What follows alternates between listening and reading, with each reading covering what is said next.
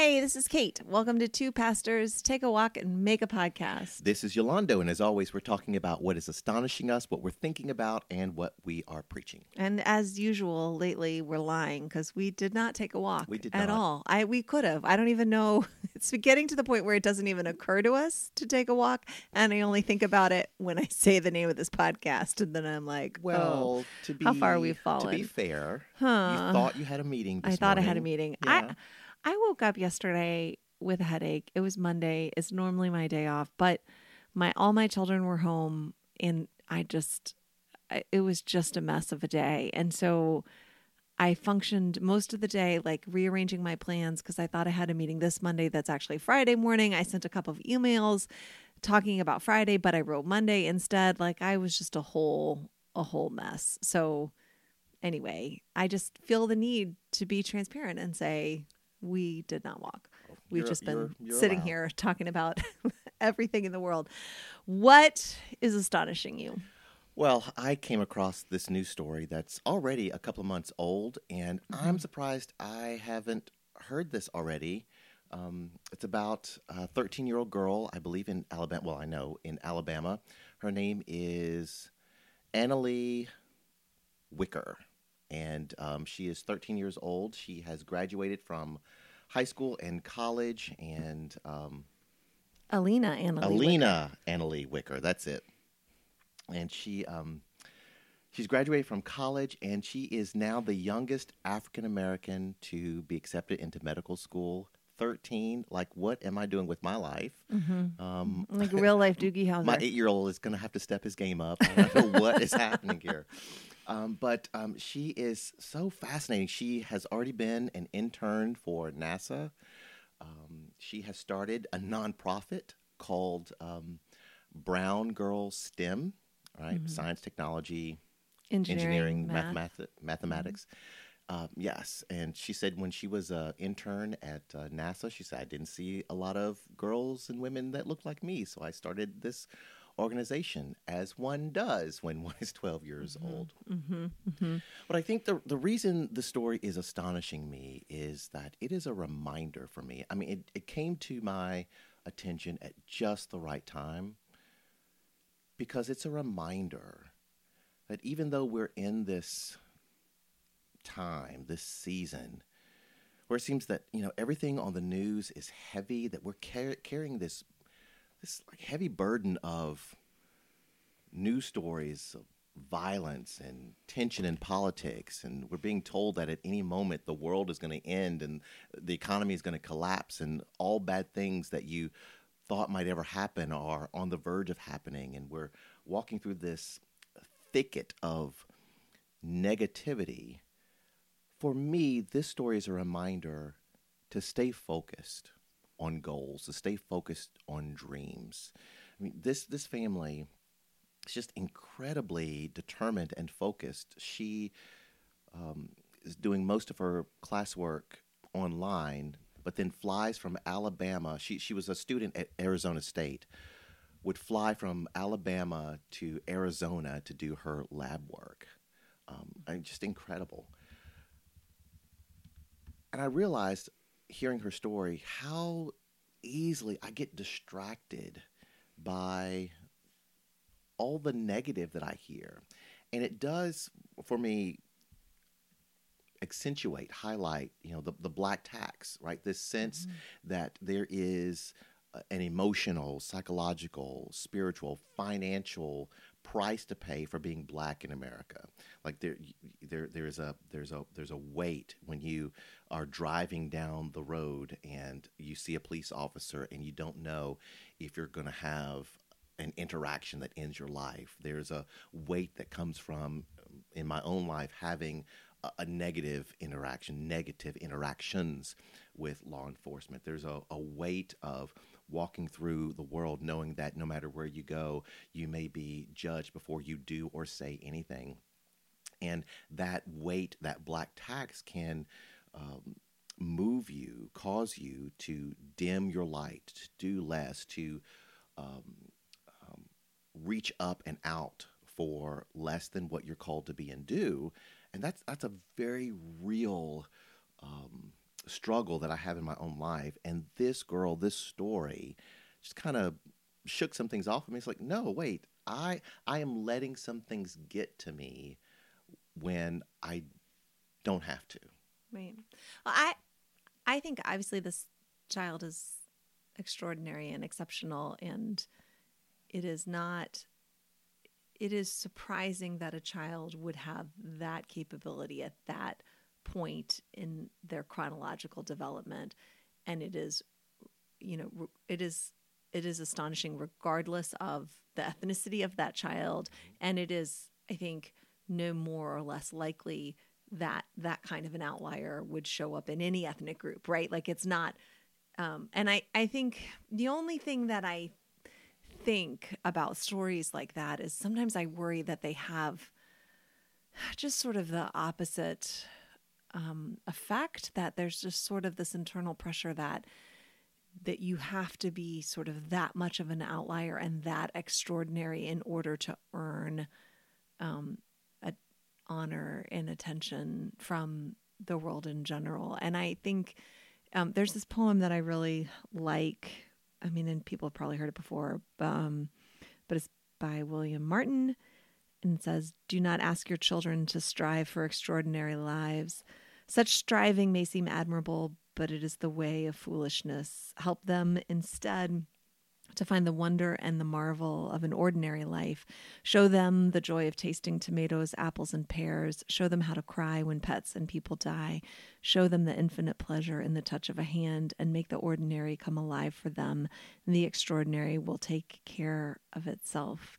And I don't say that to take away at all from just celebrating the just unique belovedness and the way that that's manifested in this particular child. But I do think every 13 year old black child, every 13 year old white child in a healthy world would be marveled at mm. for the gift of God that they are. And our children don't have to be admitted to med school at 13. They don't have to be straight A students. They don't even have to not end up in juvenile detention, right? Like we we as followers of Jesus need to be able to see the wonder and the sacredness of every human created in the image of God. And I think part of the issue is that too much of the sort of false cult of excellence that exists in the culture has crept into the church and we just want people to be excellent for Jesus and sort of a warped reading of you know my utmost for his highest right like we don't we are free we're free to you know what is the chief end of humanity it's to enjoy God and glorify, glorify God and yeah. enjoy him forever and i think that's a radical stumbling block belief about um, anthropology. And so I think, you know, it's it's beautiful that this young girl, I mean, certainly there's I love that the world has not asked her to be smaller than she is or to slow down or to stay, you know, like each one of us is meant to be on our own path because we're irreplaceable and you know, we have a um an art installation on the wall downstairs at the Grove that's forever falling down that says like the world needs who God created you to be, right? And the world needs um, Alena Analeigh Walk Wicker Wicker. Mm-hmm. Um, the world needs her, and also the world needs, you know, the 13 year old child who is in and out of the behavior management office, and the you know, and for us, the culture might not be able to see that, but we need to be able to see that, right? And we need our children to know that they don't have to exist in a way that the world deems extraordinary in order to have sacred worth and in order for their life to be cherished and for their existence just to be authentically seen as a gift. And I think sometimes that gets mocked as like, oh, everybody gets a participation trophy. I mean, I think that that's not what it is, but but it's not just some people have lives of worth and value. What we believe is that all people are bear the image of God. And so we are marveling at one another. And particularly we have to raise children to become adults to know that they don't always have to be earning earning their worthiness and their belonging. So like, you know, in a world that can celebrate um, this child and nobody feels threatened by that, and also know that um, other other people and other children have gifts that we might need to work harder to see, but that's a that's a fault of our fallenness, not their giftedness. So um, that's what that's what I'm thinking. I mean, I and I don't. I just need to make sure that no one says I don't think that this. I don't have any opinion about what this family has done. I don't. I don't doubt at all that they have, you know, just l- supported her and loved her in grace filled ways that led her to become exactly who she wants to be. Love it, love it. Um, but it's important that we don't need kids to be the subject of newspaper articles in order to understand. And I just wish that when children walked into this church, that into our communities, and not just children and not just youth, but even adults, that we just could really marvel at them. Um, and I have one more thing, and then I'll shut up. one of our church members, Jerron Lindsay, is an educator, and he often leads worship um, in the call to offering. And I just remember one day he talked about um, the time when Jesus was in, you know, got ran away or ran away to the temple and nobody knew where he was. And he was they found him and he was 12 and he was talking to the um priests and scribes and people were amazed at his knowledge and authority. And and people marveled as they often did in his life like uh in this Mary and Joseph's kid like this is just the kid from around the corner like what what in the world is going on?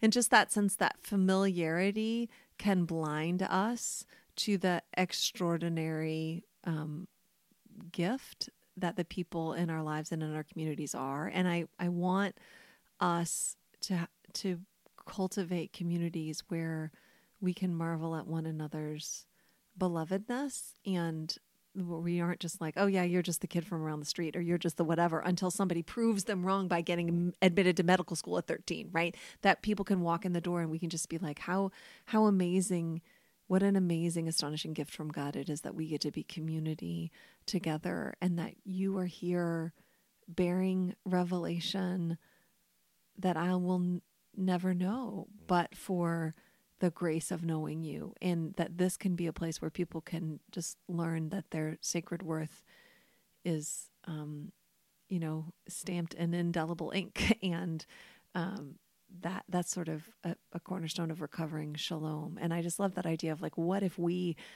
were the kind of community that was the opposite of that sacred community? Like this kid can't be something special. He's just so and so and so and so's son. If we were like no this child is special and we know that because they're created in the image of God and that's just the culture of our community. And it's sometimes it's even easier to marvel at children than it is at youth and adults. And what if we could really see that about one another that this person is exceptional and I don't know what that's about, but I know I know it to be true and I'm I'm on a, a treasure hunt in knowing people. Yeah, another takeaway for me from uh, this story is, you know, we've heard about a, a glass ceiling, and the thing about a glass ceiling is that you can you can see what's on the other side of it. You mm-hmm. just can't get there. Mm-hmm. And I think there there's another kind of ceiling where you, you can't even see what's on the other sure. side. And so um, um, this 13 year old girl causes me to ask, what am I not seeing? I mean, she she started out in something else. Um, I believe it was engineering, and mm-hmm. she got into it, and she said, I don't like this.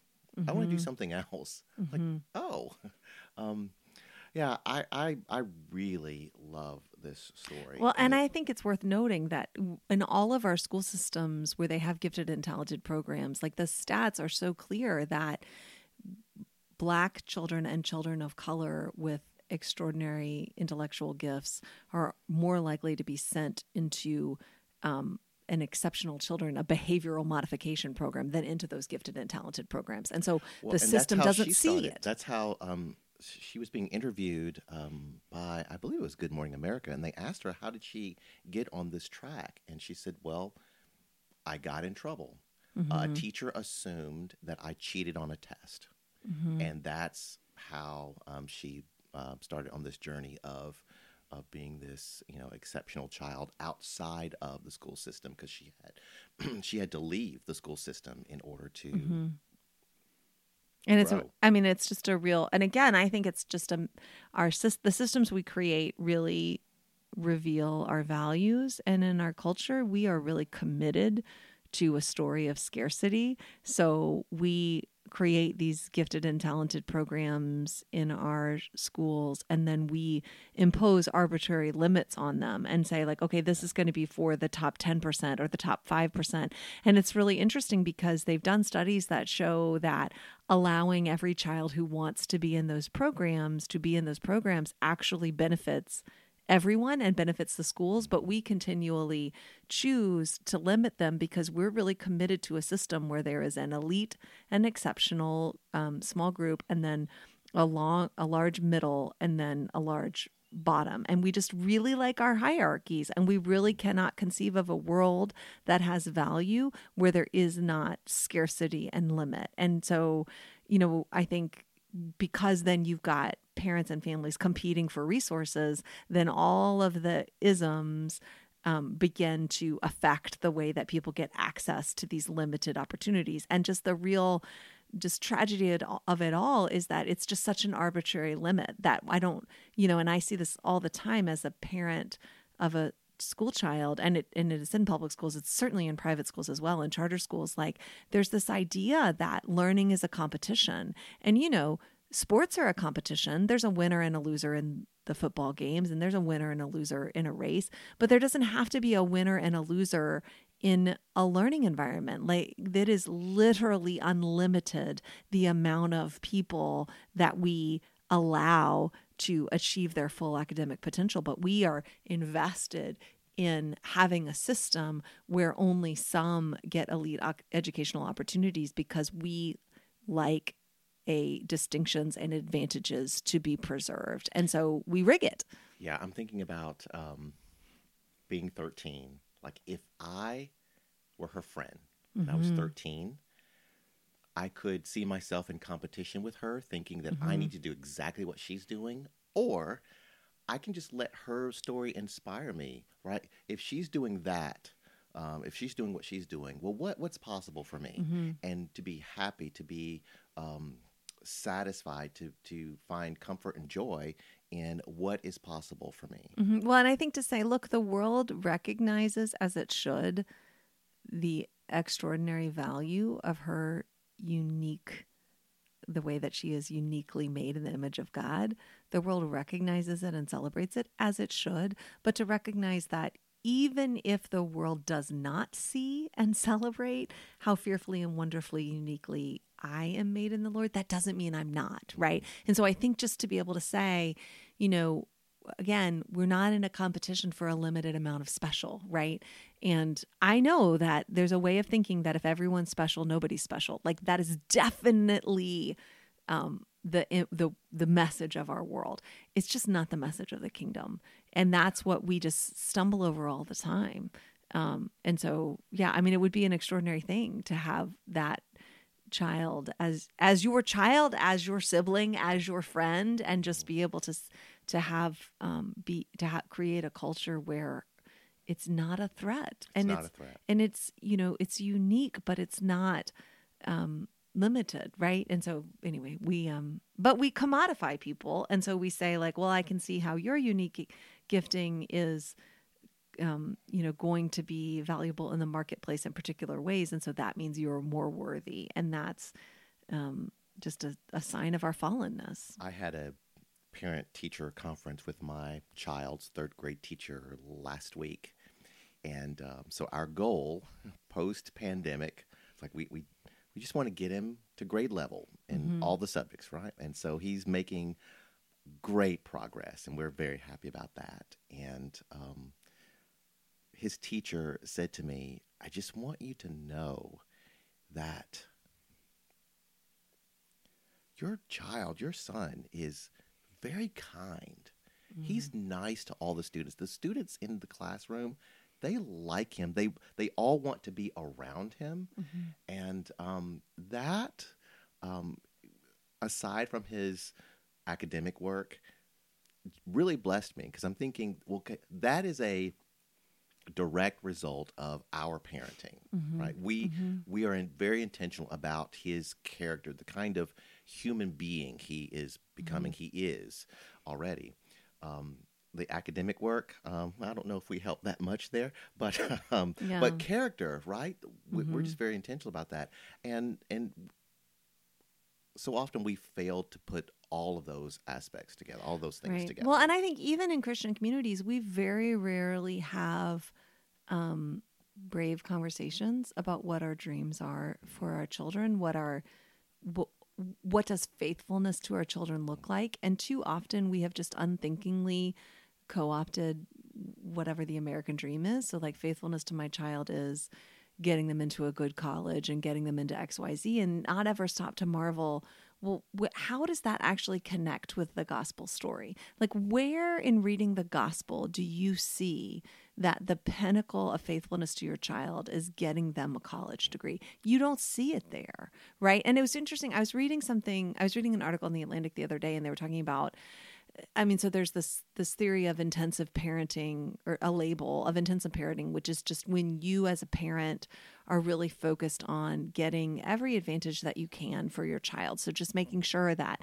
they're involved in all the extracurricular activities and that you're getting them special tutors when they need it and you're just really, you know, making sure to maximize every moment of their time and there's been some pushback against that in certain spheres about like hey kids need time to be bored. Kids don't need every um, they, they don't need their parents advocating for them in every situation. It's good and character forming for kids to sometimes experience what it's like to you know have something be unfair and not work out their way just all this stuff. And this um, author was writing back and saying like actually i hear it and i want to believe it because intensively parenting my child is exhausting. And instead of being on my computer at night researching the best preschool to get into. I'd like to just be drinking a glass of wine and talking to my wife but i have to do this because intensive parenting is what requires. And he's like look you can say it's not necessary all you want but you but when you um, look at the data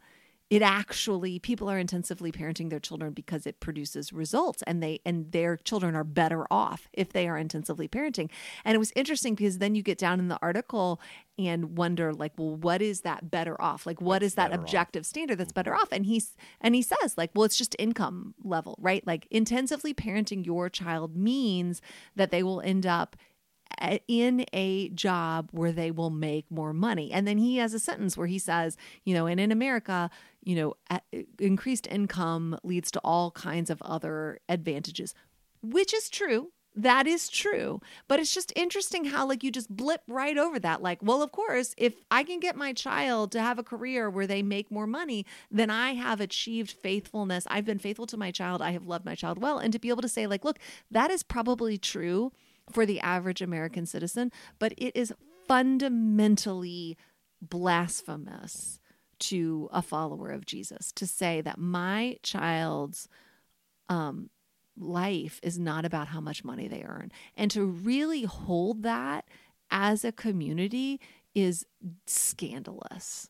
And, you know, I, I just think it's really important that we have conversations with our in our communities about what what do we want for our children? And and what kinds of choices are we making that is maybe based on everyone else saying well this is the best? And to go like okay but without demonizing people who make that to say like but is that the best for us? Do we want our child in this particular school receiving this kind of message day after day after day about what it means to work and what it means to have worth and how the people around you are obstacles to be overcome or competition to be bested as opposed to you know kinship right?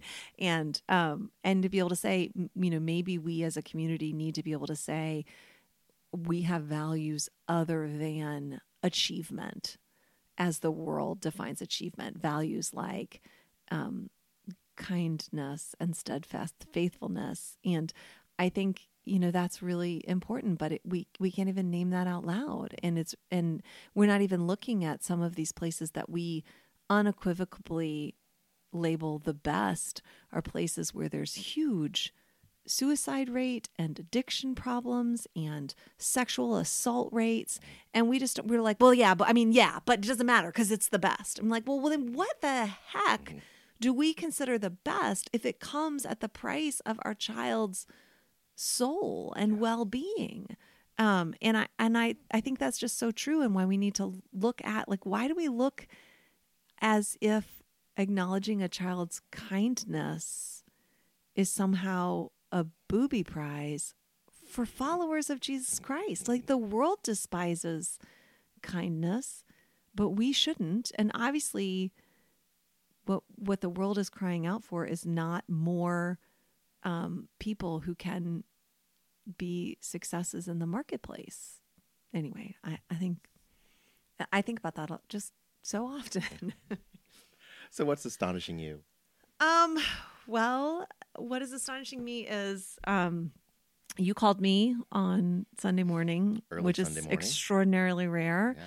Yeah. Um, and so I knew something bad had happened and um, called to say that um, on Saturday night, the church of a colleague of ours, really your best best friend, best person, Albert Moses. The first um, pastor to become my friend after I was ordained. Mm-hmm. And his church is Matthews Murkland Presbyterian Church, which is one of the historically black African American churches in Charlotte, um, was the victim of an arson attack on Saturday night, um, which has not gotten any local press at I'm all. Surprised that it was at all, none. And now the church was not burned to the ground. No. The damage was limited to one room and a hallway. And while they were not able to worship on their campus last Sunday, they will be able to worship in their sanctuary Yes. this Sunday. Um, and I just think it's too easy for us to rush past these moments, especially as white people, to just sort of accept that, well, it wasn't that bad or it was it was just a whatever or there are always a few crazy people out there and not really recognize um, the destructive power of um, that act that Matthews Murkland this will be the second time that it has um, been deliberately set on fire which is a really extraordinary thing Yes. um, and the first time it was set on fire by a 13 year old white girl in the in the 90s is that right late 80s, early 90s. Um, Um, there was like a, a few year period, a period of, I think maybe five or six years, maybe a few more, when about 30 historically African American churches were burned um, Mm-hmm. in the South.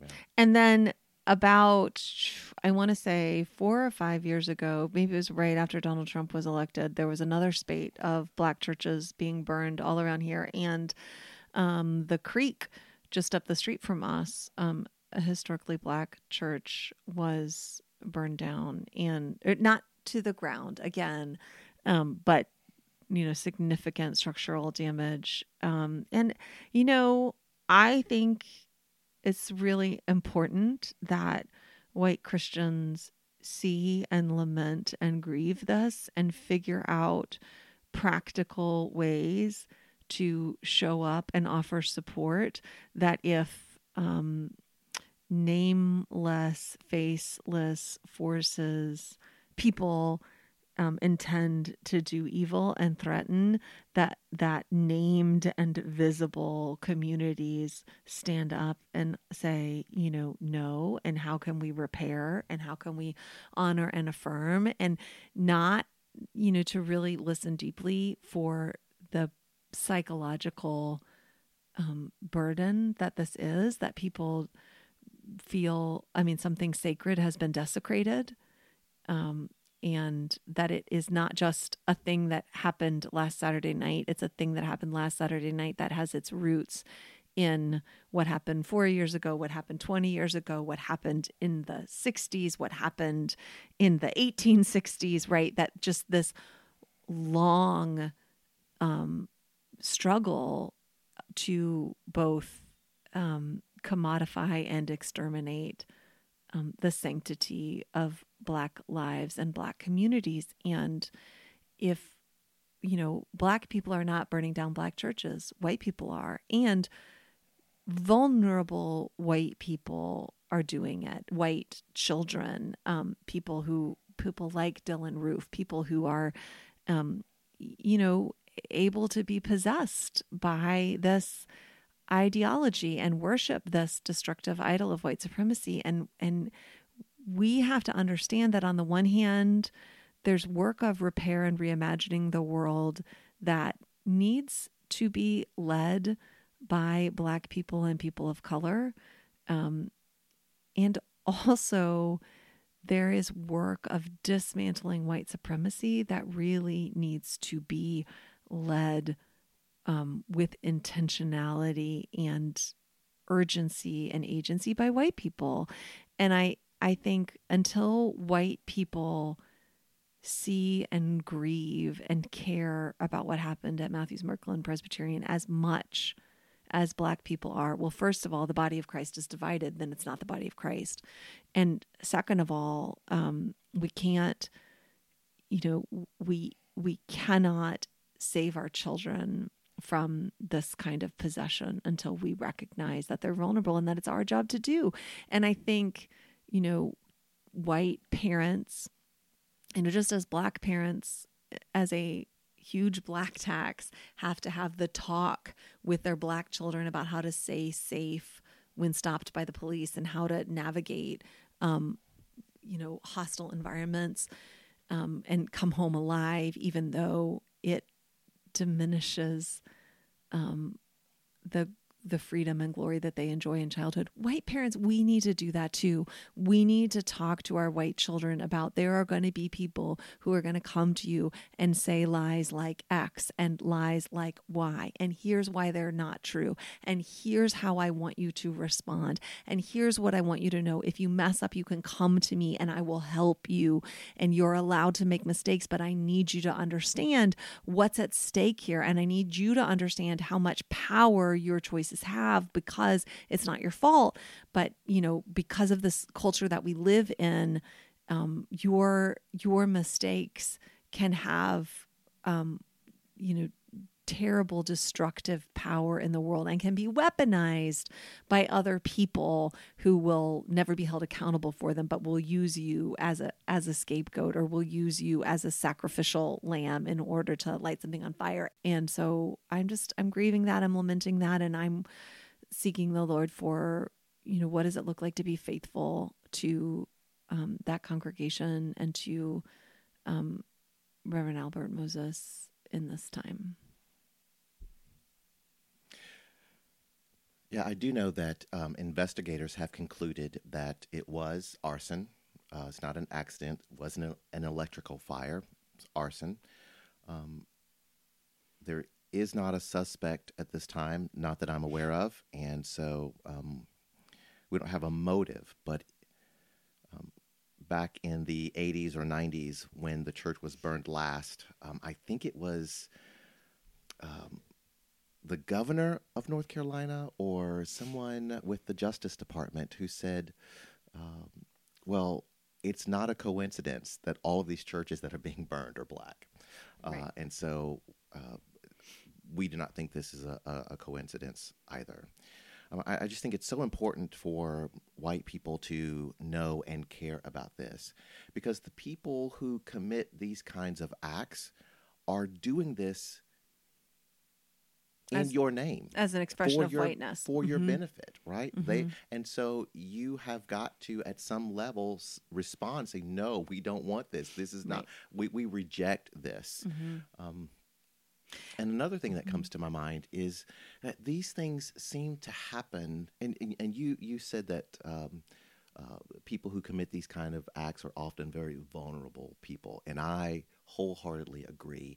And it often seems like it's it's a response of fear to um, growth, uh, advancement of of Black people in particular. Um, uh, people of color in general, that when there is some form of um, growth, uh, advancement, that these things happen to say, okay, all right, you guys, stop, sit down. We got to cut this out, lest you um, become too great, too big, whatever. Um, and so, and the, there's that the, scarcity myth again, too. Absolutely, right? Like if yes. this church flourishes, it's a threat to it's me and mine. Yes, yes. Mm-hmm. So on on the flip side, it's it's causing me to ask exactly what are white people afraid of? Because for many of us, the mentality has been over the past few years one of survival, mm-hmm. one of let's just make it through this season. Um, I I see some some growth, some advancing of our people, but I I really don't see what white people are so afraid of. Well, I just think, you know, I think that when we talk about this as being demonic, and I do think that this is a demonic power and principality, this white supremacy, it's got nothing to do with people whose skin in is created with a particular amount of melanin in it, right? Like there's nothing wrong or unholy about being a person who is deemed white, but the culture that has been created deliberately around whiteness has been a hierarchical, oppressive, scarcity culture, and it's destructive. And I think it's just really important to recognize also the larger context of this is that Matthews Murkland has is is an old congregation. Um, like I don't. Do you know when it was founded? I don't, but I I think it's been around a good while. But I just think it's important that it is a congregation that doesn't have a lot of economic resources, as opposed to other white congregations who were who have been around as long and it's just easy for us not to notice that or just to be like oh i mean there's you know there are no, there are um, a lot of very wealthy white churches there are very few wealthy black churches. There are very few black churches that can pull on an endowment. There are very few black churches that have um, the kind of what what many white churches would take for granted as um, institutional stability. And we need to really see as white people what that is a reflection of. It's not because huh, huh, deep irony alert. It's not because black people have been less faithful than white Christians, right? It's not because black Christians have been less generous and, and done stewardship less than white Christians. It's because of the ways that black um, Americans have been disenfranchised in our economic system have meant that they haven't had generational wealth to pass down and leave a bequest to their church. They haven't had the ability to do capital campaigns on the levels that white churches had. They haven't been able to get loans in the way that white churches were able to get loans and build institutional wealth in that way. And so to say, like, a a fire like this at Matthews Murkland, I'm sure they, I know they have insurance. I know that they're responsible people. But even if the damage is not extensive, it's a, it's a real existential threat to the um, life of this congregation because the margin is just so thin because racism, because slavery, because America. And I think we, again, as white people, want to just think like, oh, well, what happened 100 years ago has really nothing, like, we're over it by now. Everything's fair now. My, a, good friend um, started first grade when the schools in North Carolina were desegregated. And she talks about her first grade teacher saying, okay, everything's fair now right? Because that was just really the idea like okay from here now now it's fair. We've and from it. here on now out we don't ever have to think about this anymore because it's fair. We've made it fair now. And i think it's rec- it's important to recognize that's not true.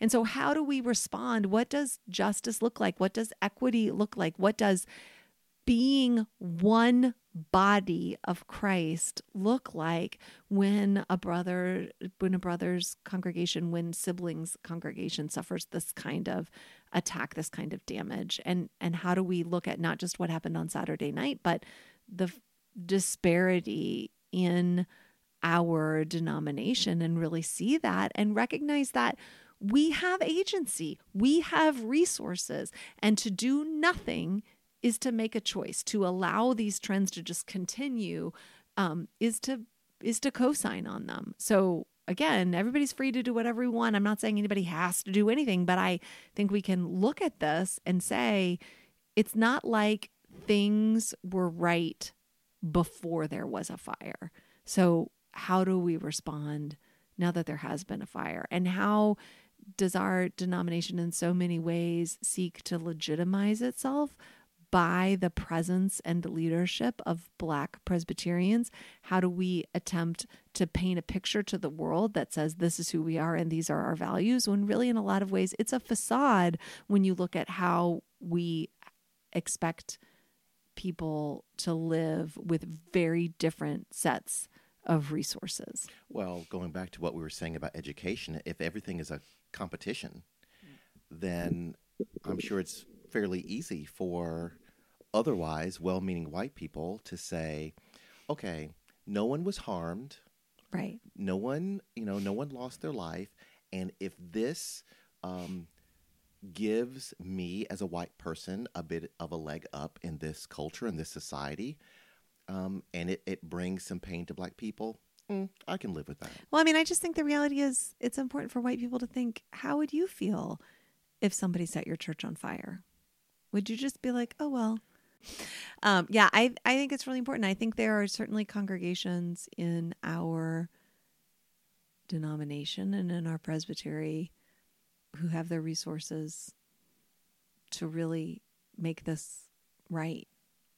Um, and I and I speak of myself and my congregation too, right? Like it's just a what do we owe one another as as the debt of love? Um, I think we should wrestle with it. It should be an uncomfortable thing, and we should embrace that because spiritual discomfort is healthy, and that's the bottom line. We've just we're just too comfortable with the inequity of burdens that we bear within the body of Christ. We're just too comfortable with how much harder it is to be church um, for our black siblings and are also other um, Christians of color.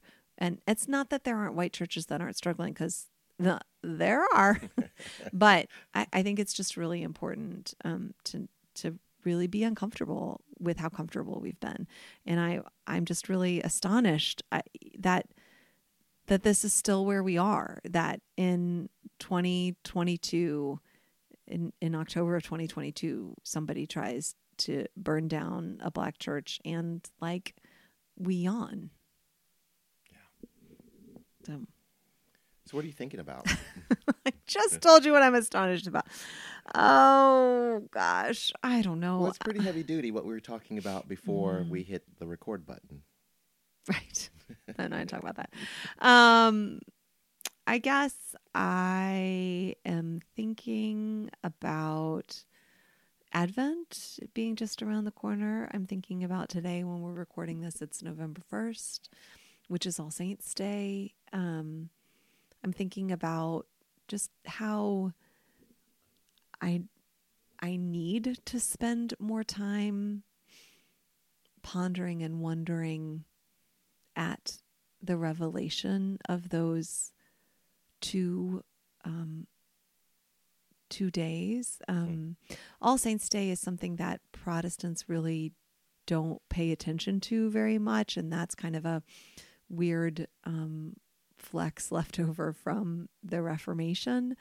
Um, but the idea that we believe, I mean, it's just a fundamental orthodox biblical revelation that those who are in Christ are saints of light and are saints um, not because they're an elite, exceptional, extraordinary few, but are saints because they have been sanctified by Jesus. And I think it's this really to really wonder what that means, right? I, I think historically the church has said, uh, you know, one branch of the church has said, well, some of us are saints and that needs to be verified by, you know, 16 miracles and a chocolate chip cookie by the experts, and then you're a saint. Um, and that's not the message. It, it's not it's the biblical message is not some people are saints and the rest of us are are um, consumers are um, but the other alternative is sort of well nobody's a saint or, or nothing's really changed or who you are doesn't really matter to god it's only who jesus is that matters and you can just kind of keep on you do you and and it's fine um, that's not true either. There, there really is transformation. There really is sanctification. There really is new birth and um, new life in Christ. And that new life is on a continuum, but it's different than the old life. Um, I think it is, um, I think that new life is the realization of who we as humans created in the image of God were always destined to be, but beginning to live as that human here and now and not just in some other realm in some other place. Um, and i i i think you know just living just wondering at what does that mean? It means something. Um, it means something that in christ we are a communion of saints. And it means something that christ was born among us which is advent right at the season of advent is when we prepare not we don't prepare for what has already happened. Um, it's not like when we start, you know, the last Sunday of November that we all of a sudden just like all agree that we're going to pretend that we don't know what's going to happen. like we don't know if Jesus is coming. Like what we are saying is not just that Christ was born as Jesus of Nazareth in first century Palestine, but that Christ is coming and that the incarnation wasn't a one and done scandal. This idea that God, Almighty God, supreme, um, all powerful, all knowing, perfect, sovereign God would put on human flesh. And we sort of continue to struggle with this false idea that like everything down here on earth is just dirty and crappy and disposable and who cares? And and there's there's another realm of you might people call it heaven and it's like up there and we're all running around in skirts and wings and playing harps and the right? goal is to get there. Their goal is to get there and who cares what happens down here? No jesus i mean the christ being born in flesh and in the particular flesh that god chose to be born in, not the flesh of a prince in a palace, not the flesh of a wealthy, honored, powerful human, but the flesh that was wrapped in the scandal of, you know, um, a birth before out outside of marriage and the flesh that became a refugee had to run um, for their lives and um, the flesh of a impoverished peasant from Galilee, from a place where nobody thought anybody who mattered came from that place.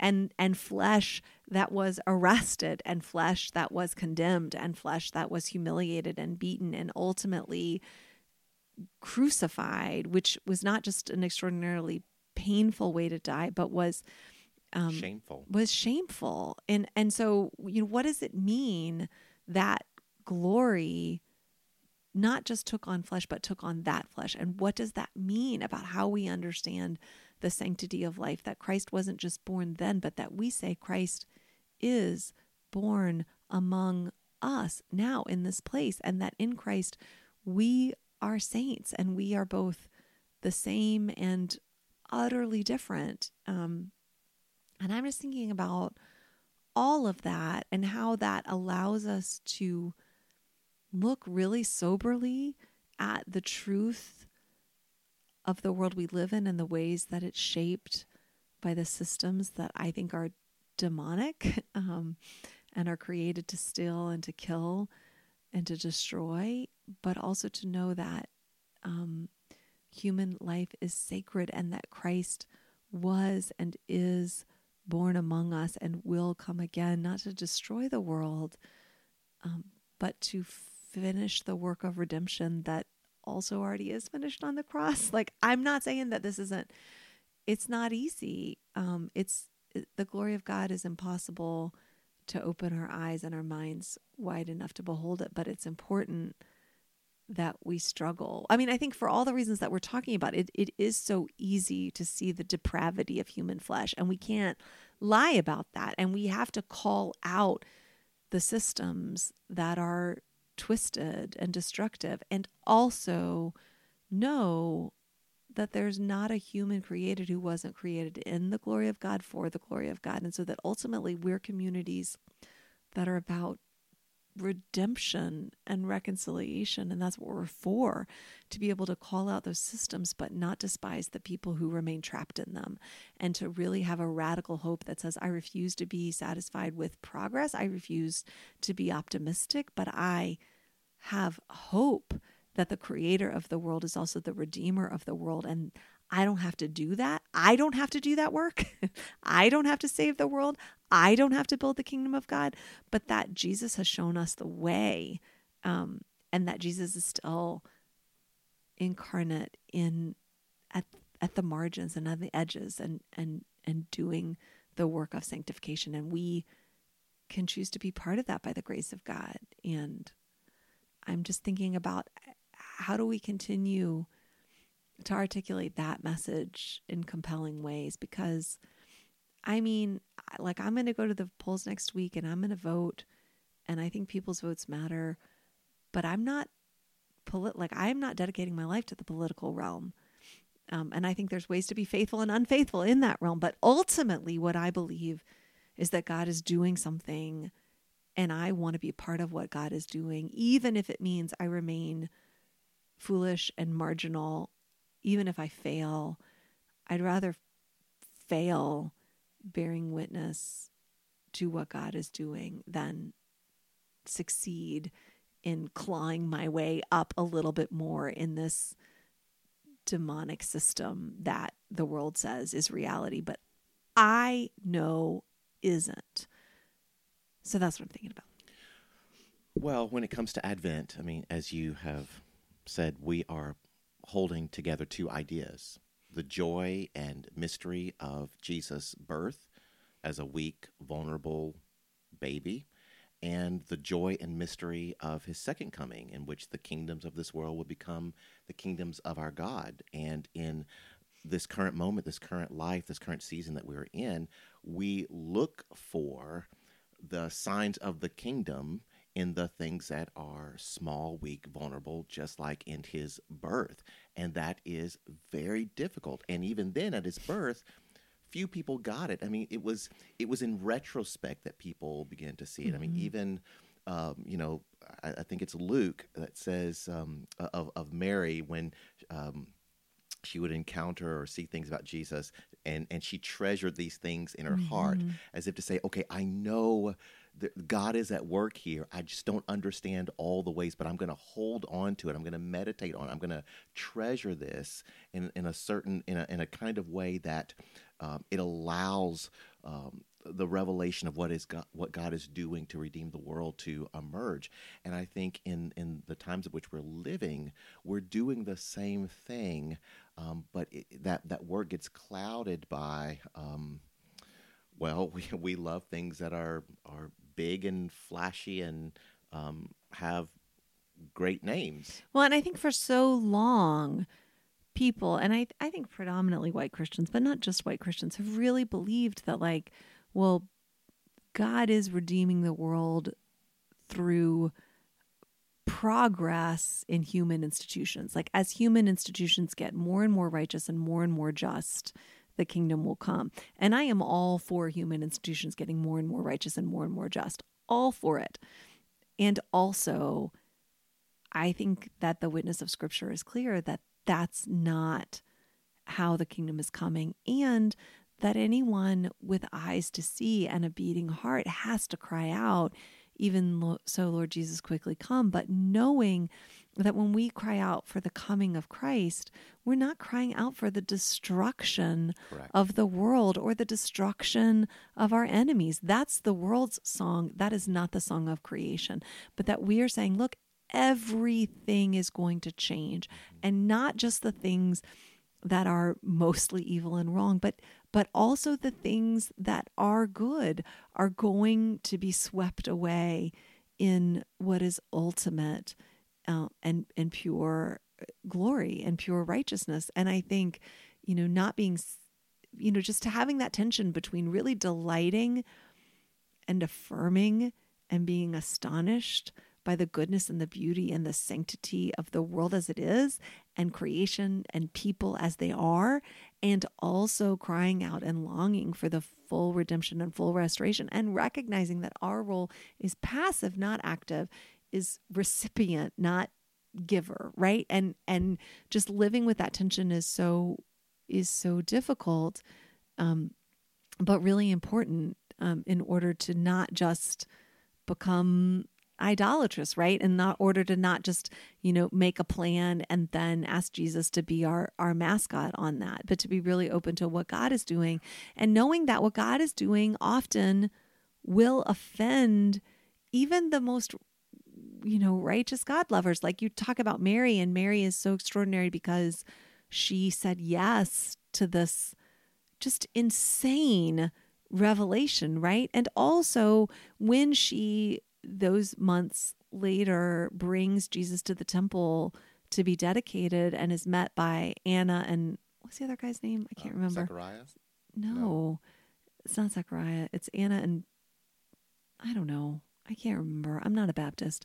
But Anna says What? they they prophesy and they say to Mary, like a sword will pierce your own soul. Like Yeah. even Mhm. for those of us who really like Mary, and I mean I just shouldn't say us because I'm not like Mary in any way, but ha- have really fully surrendered and said, I'm gonna like give up all things and and risk even the things that are you know righteous and and perceived to be holy and all my relationships i'm full in still a sword is going to pierce her own soul. Like still there are going to be times when she goes to a place and cries out and says jesus i'm your mother and jesus says like not not so much right? And yet she's at the foot of the cross like faithful to Jesus and Jesus is faithful to her as a son, you know, f- with a beloved disciple and saying like, you know, this is your son and this is your mother. I mean, just the mystery of how Jesus does and doesn't belong to us. Um, Yeah, and I, I, I would simply add that I think the black church, the uh, black Christianity in the West, has also lost much of that um, because um, from where I sit, it has fallen prey to uh, the prosperity gospel. It's fallen prey, at least a, a lot of the preaching that I hear and the teaching that I hear. It's as if Jesus exists to be your life coach, your motivator, to help you with your dreams and goals, right? Jesus um, has become a sort of mascot to help you with your agenda. yeah, I just think it's important that we really understand that when we say we want to follow Jesus, then we are saying, not my will, but your will be done. And you don't have to be some like master theologian to understand that God's ways are beyond our comprehension and expectation, right? So so it's this radical act of trust, right? That we're not we are Well, and- not worshiping God like an idol. Like you would worship an idol or you know, a tribal god in those days by saying like I'm going to come and I'm going to, you know, put gifts on your altar and that's going to keep you from doing bad things to you and maybe persuade you to do good things for me in this life that I'm living right now, right? Like that that was the understanding of divinity in the first century and i would argue and and previously and i would argue to this day right? Like we're just like as long as i you know don't have sex before marriage and i tithe and i show up in worship every month and i vote x you know we we have this idea that like if i can just do these five things it'll get god off my back and i can live the good life here and now. And that's not the promise that jesus is saying there is a way to abundant life and i'm going to show you but it's going to require you allow your life to be formed by the mystery that is the revelation of Christ in this world and not it's going to cost. and it's not just being shaped by your the latest thing you see and the latest thing you desire and your thoughts and your feelings right like to really continually um bow down be prostrate prostrate at the revelation of the cross and say what you know what does this mean? And what is ultimate reality? And what is truth? And what is beauty? It is shaped by the revelation of the cross. That's where the glory of god is displayed. And and then also just you know not skipping past the scandal of the manger right? And just of saying where you know we are trained from the very beginning to think like goodness and life and order and peace come from the pinnacles of these human institutions. And that's they have the they have the ability and the responsibility and the authority to bring goodness and salvation to this world. And Jesus is clearly saying no they don't. And so putting the king of kings in as direct an opposition to that political power that could possibly be done. And also, I mean, whatever, we're in political season. So it's just worth it to continually point out that we are born into the systems that we're born into, and we are absolutely responsible for living our lives with as much righteousness and faithfulness as we can in all the places that we have um, the ability to display the glory of God. And that certainly includes where we vote and how we participate in the political process. But it's really important to remember that if Jesus had wanted a political party, had wanted a nation, had wanted to, you know, he would have done that and Well- he didn't. if you understand biblical history, especially New Testament culture, you'll understand, you'll see that among the 12 disciples of Jesus, there were people coming from different political positions, mm-hmm. right? Peter was all about carrying a sword, and if I need to cut you, I will cut you. Right. right? That violence is righteous when it's for a righteous cause. And Jesus said no. And Jesus did not seek, I mean, he could have, when he had an interview with Pilate, Jesus could have said, All right, let me break it down for you. Let me present my case to you so that you will validate my way as the way, so that you will let me go, so that I can continue to do what I want to do to build. And he, Jesus refused to do that because Pilate had no authority over Jesus. Yeah, I am astonished by American Christians who are in awe of, let's say, Buddhists who um, will, who are very intentional about self denial right? and there's a there's a discipline there. They they center self-denial as part of their discipline.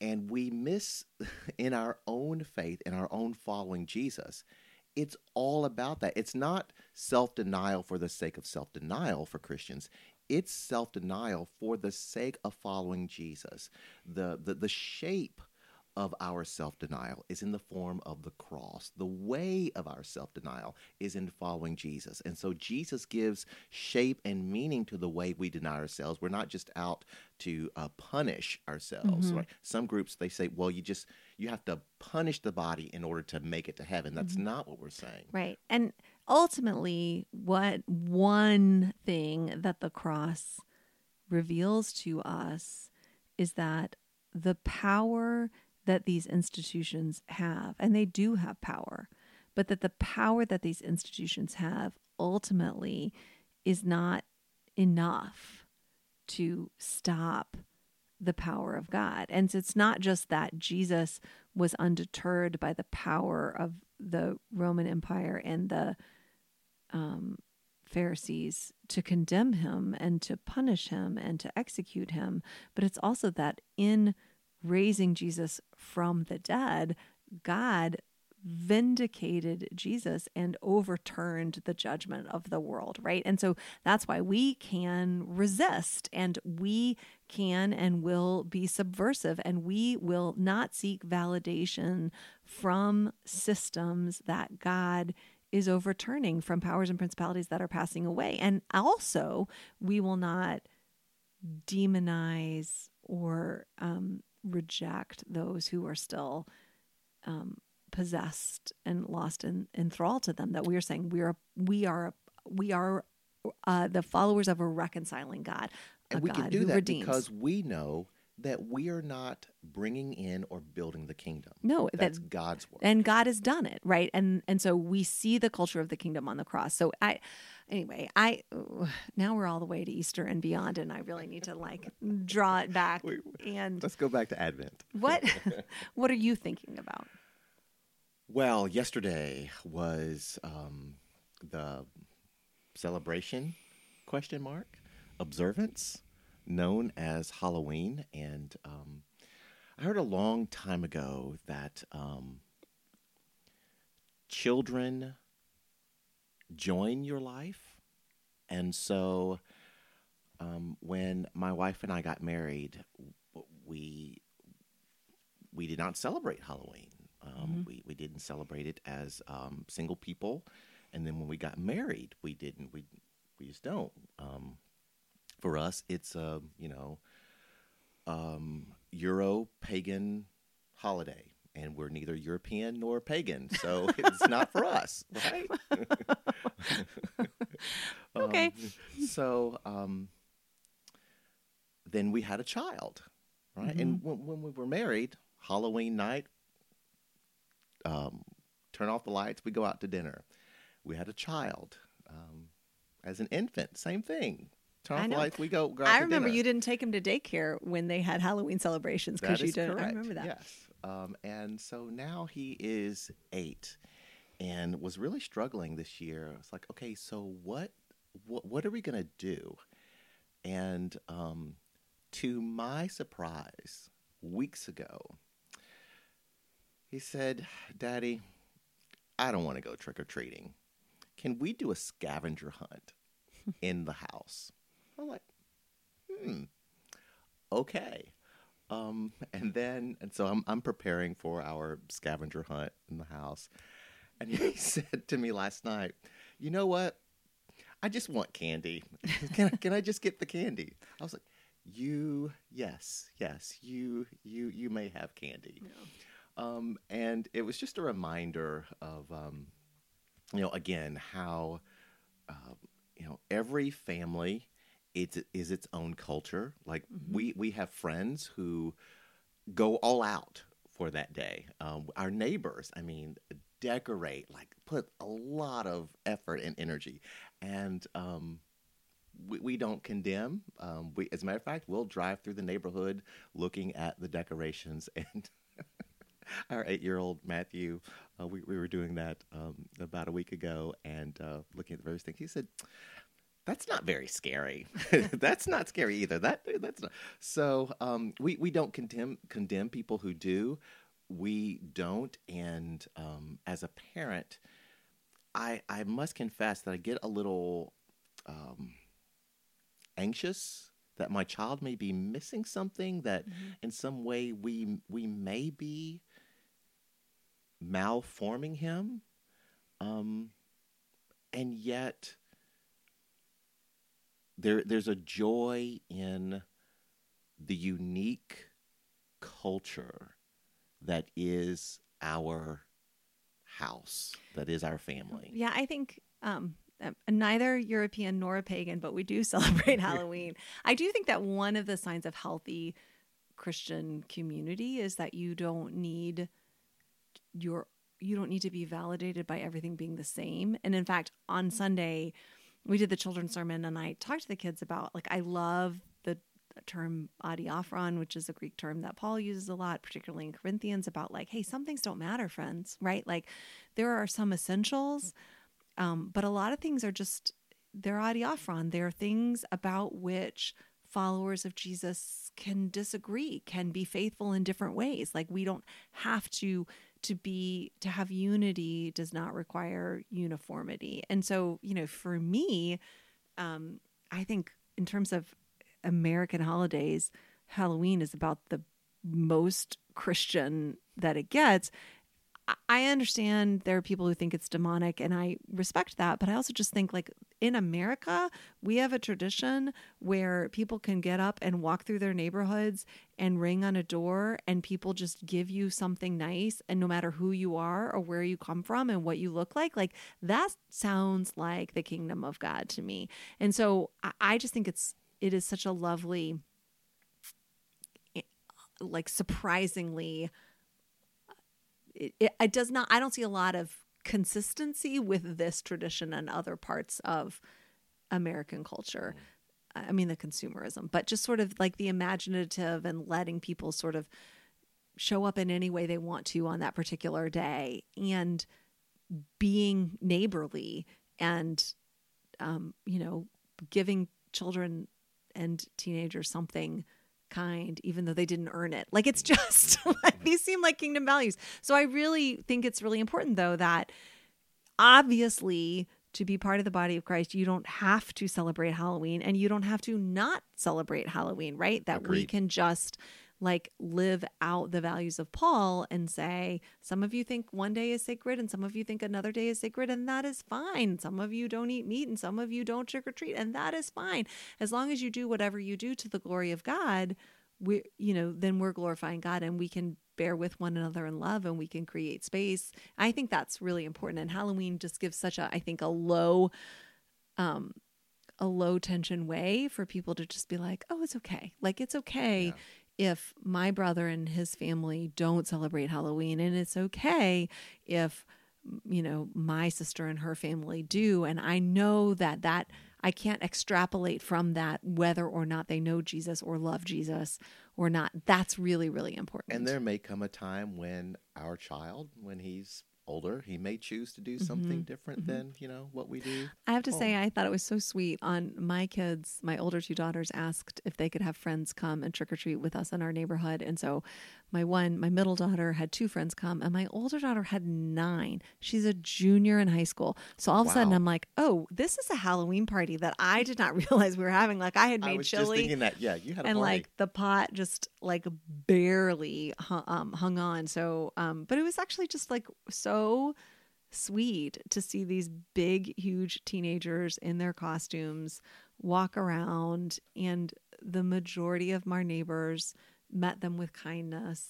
And i was nervous because i live in a neighborhood that is almost entirely white and callie's friend group is you, you not. Um, you know it's like her friends are you know african american and latino and um and so i was a little worried about like what what are my neighbors going to do when the and it just was so nice that so many of them just were, were genuinely excited That's good. to see these kids and to be kind to them and just you know they just think these are small acts of repair Mm-hmm. that really matter Mm. um and so it, it was really nice so i just i, I kind of think it's glorious Mm-hmm. so anyway well you don't know what you're preaching about and I do not. I am preaching on uh, the next part of the Sermon on the Mount judge not lest you be judged. But I mean, it's a little more nuanced than that. and also completely not. It's both exactly what you think it means and a little, um, anyway, whatever. So we're, we were talking about that before we started recording. But um, yeah, I think we've talked enough as always. So, um, Thank you all so much for listening. And if you want to find out more about what God is doing in God's church, Derita Presbyterian Church, you can go to their website, which is deritachurch.faithlifesites.com. That's D E R I T A church.faithlifesites with an S, well, with two S's actually, com. And you could um, join them for worship at 11 a.m. on Sunday. And you can check out the Derita podcast and YouTube channel. The YouTube channel is on, you know, YouTube, Yes. and the podcast you can find on the Podbean website. And you can live stream with us now. Oh, snap, o'clock. snap. That's good. Yes. Exci- on- Like, would they go to Facebook to do that? no, Oh, no, on your website. You would go to your website. website, All right, all right. yes. That's good. That's good. Um, and if you would like to find out more about what God is doing at God's Church, The Grove, you can go to our website, which is thegrovecharlotte.org. And you can go to um, our podcast and our YouTube channel. Just look for the the green tree, and you're in the right place. There's a lot of Grove churches in the world. But Um, only one with a green tree. only yeah only one grove presbyterian so that's kind of fun. And um you can worship with us at 10 o'clock on sundays uh, and we would love to have you. Um, thanks for listening and we will talk to you next week